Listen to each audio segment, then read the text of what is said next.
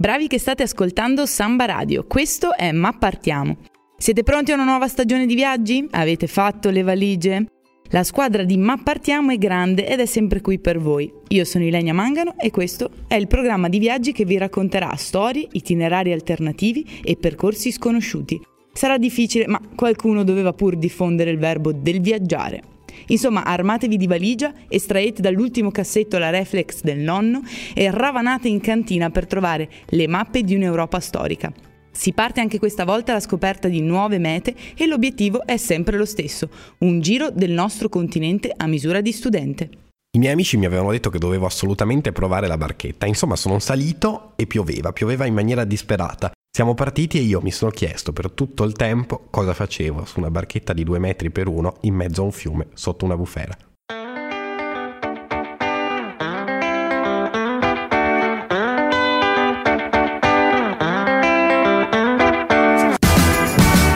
Oh, Siete sempre su Samba Radio e questo è Ma Partiamo. Oggi vi racconto la storia di Nicola e del suo viaggio alla scoperta del confine franco-tedesco. Iniziamo con la prima tappa, che non è e sembra stupido né in Francia né in Germania. Basel, ovvero Basilea, si trova nella Svizzera nord-occidentale, al confine appunto con la Germania e la Francia. Come raccontava Nicola, la città è situata lungo un'ansa del Reno e ogni tanto si trovano mezzi un po' particolari per attraversare il fiume da una sponda all'altra. Voi sarete sicuramente abituati a percorrere dei ponti. Ecco, non è che a Basilea non ce ne siano, solo che, insomma, volete mettere l'emozione, il brivido, l'esperienza di guardare un fiume in barchetta?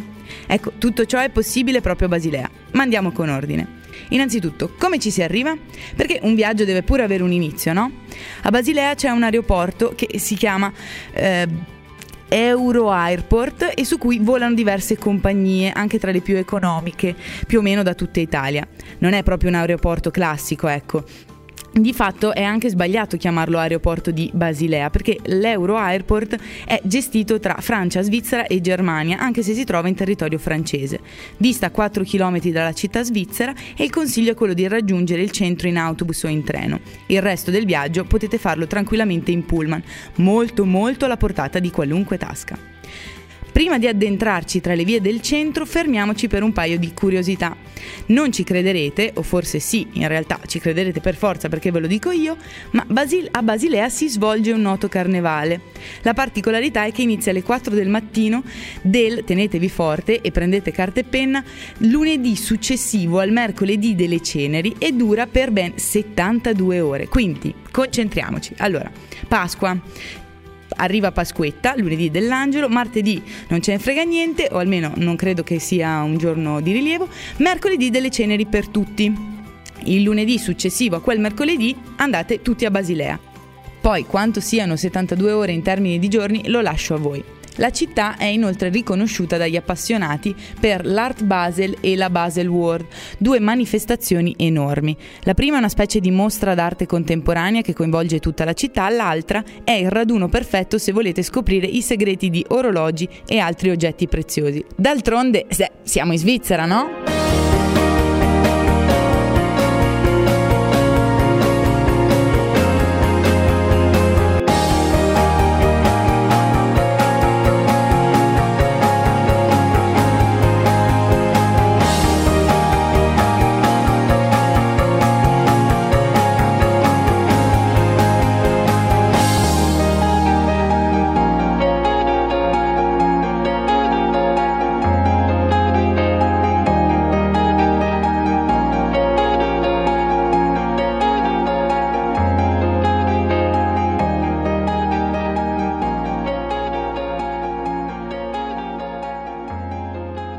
La cosa più buffa di Basilea e di, del resto di tutta la Svizzera franco-tedesca è che se uno non sa il tedesco o non sa il francese, di fatto non riesce a comunicare.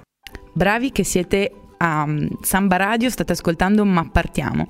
Insomma, a Basilea, se riuscite a sopravvivere a questi commessi cattivissimi che non spiccicano una parola di inglese, potreste letteralmente perdervi per i musei. Ce ne sono a bizzeffe. Sicuramente i costi dei biglietti non sono alla portata di tutti, ma ci sono ottimi sconti per gli studenti. A parte il solito museo delle arti e delle scienze, ciò che mi ha più colpite, che mi sento di consigliarvi, è... Ehm, uno dei musei più particolari che abbia mai sentito, cioè il Museo della Caricatura e dei Cartoni Animati. Pensate che insomma ce n'è un po' per tutti i gusti, io non l'avevo mai sentito prima e tra questi potreste anche imbattervi in un museo delle bambole e delle scienze farmaceutiche, insomma vi lascio sbizzarrire in base a quello che più vi piace.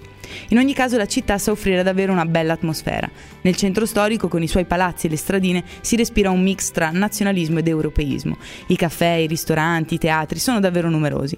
Merita sicuramente il Münster, la cattedrale dedicata alla Virgin Mary, e il quartiere di St. Alban.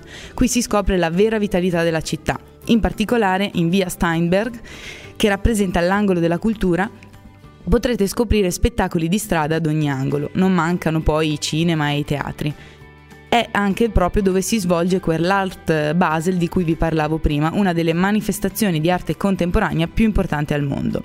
Sempre in questa zona c'è anche il Kunstmuseum, costruito attorno a questo museo d'arte, poi un vero e proprio quartiere pieno di gallerie e di esposizioni d'arte.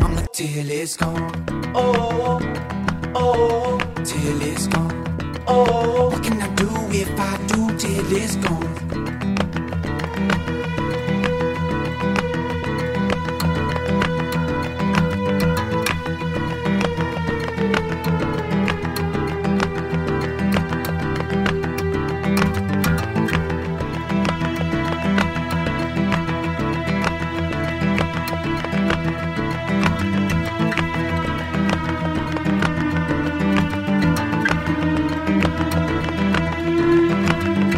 Gone? Friburgo ho riscoperto una cosa che non vedevo da quando ero bambino nei paesi trentini. Ecco, i bambini in generale che giocano per strada e devo dire che i parchi e questo gioco libero è alla fine la cosa più importante della città.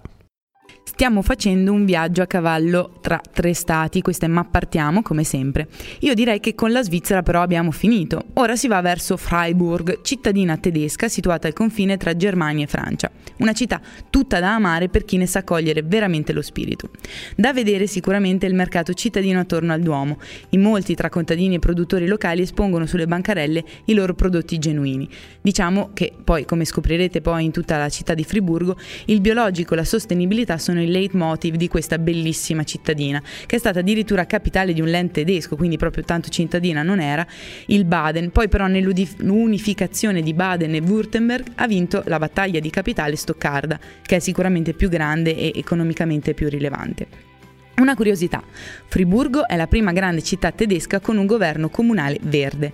Per i più romantici merita una visita alla eh, Martin Store e una passeggiata che parte dal centro e raggiunge Kanonenplatz, un primo avamposto della Foresta Nera, proprio in città. E capite già da questo il rapporto che questa città ha con la natura.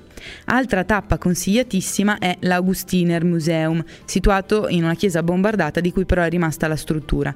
Lì troverete un'interessante esposizione di arte medievale.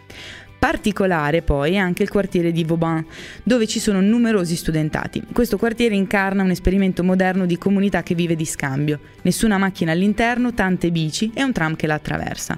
Colorata ma soprattutto verde e quest'ultima è proprio una delle caratteristiche che ci fanno amare di più la città, come vi ho già detto. Il governo cittadino ha cercato davvero di realizzare la cultura del verde con opere concrete, pannelli fotovoltaici, sharing economy e orti urbani. Proprio a Vauban si trova il primo edificio, pensate, in grado di produrre più energia di quella che consuma. I wonder how, I wonder why.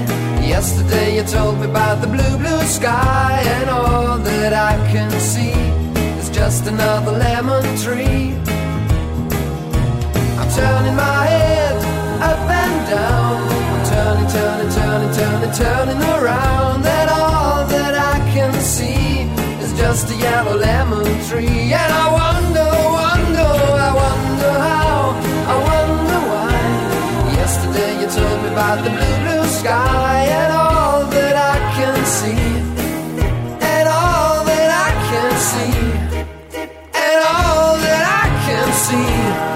just a yellow lemon tree. A Strasburgo mi è successa la cosa più imbarazzante della storia. Volevo fare colpo e far vedere eh, la, la, cattedrale, che è spettacolare. Arrivo all'angolo della strada in fondo alla quale c'è la cattedrale e c'era la manutenzione, era tutto spento, era sera, non si vedeva niente, sembrava il vuoto. Seguitemi ora nell'ultima tappa del nostro viaggio alla scoperta del confine franco-tedesco. Stiamo andando a Strasburgo, Strasbourg. I viaggi in pullman sono sempre i più convenienti per raggiungere le città del nostro itinerario. Anche il treno però non è da sottovalutare, soprattutto nel tratto tedesco offre prezzi da urlo. Basta solo organizzarsi per tempo e prenotare in anticipo. Città famosa per le istituzioni europee dove hanno sede il Parlamento e il Consiglio d'Europa che però, attenzione, non è un organo dell'Unione Europea, non fatevi ingannare dal nome, ma un organismo internazionale. In realtà la città ha ad offrire anche un centro storico spettacolare. Il tram dal centro vi porterà ai palazzi del potere, questi sorgono nell'incrocio di quattro diversi canali. Gli edifici sono collegati tra loro da ponti, una piccola particolarità che rende il luogo anche interessante da visitare, non solo per la cifra delle istituzioni europee che vi hanno sede. Strasburgo ha, pensate, non ci crederete, qualcosa in comune con Venezia. È situata su degli isolotti sul Reno. In particolare il fiume, quando arriva a nord della città, si divide in tanti canali. Il centro storico è l'isola centrale dove potrete visitare la cattedrale. Il luogo sa un po' d'Alsazia. E di che sa l'Alsazia vi chiederete voi? Ebbene, di case in legno, balconi fioriti e di mille colori.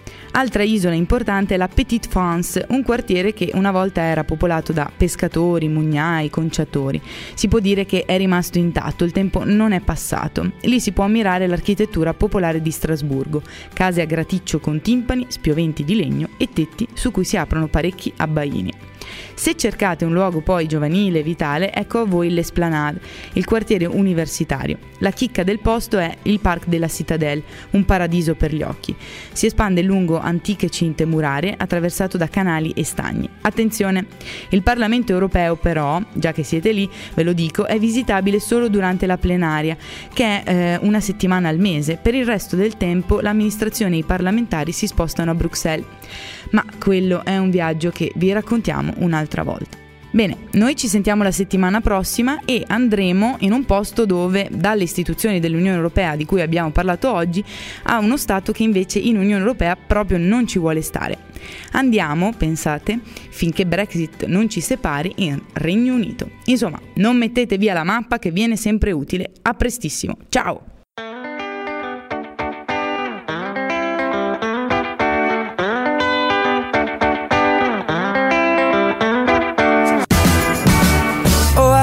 Anywhere with you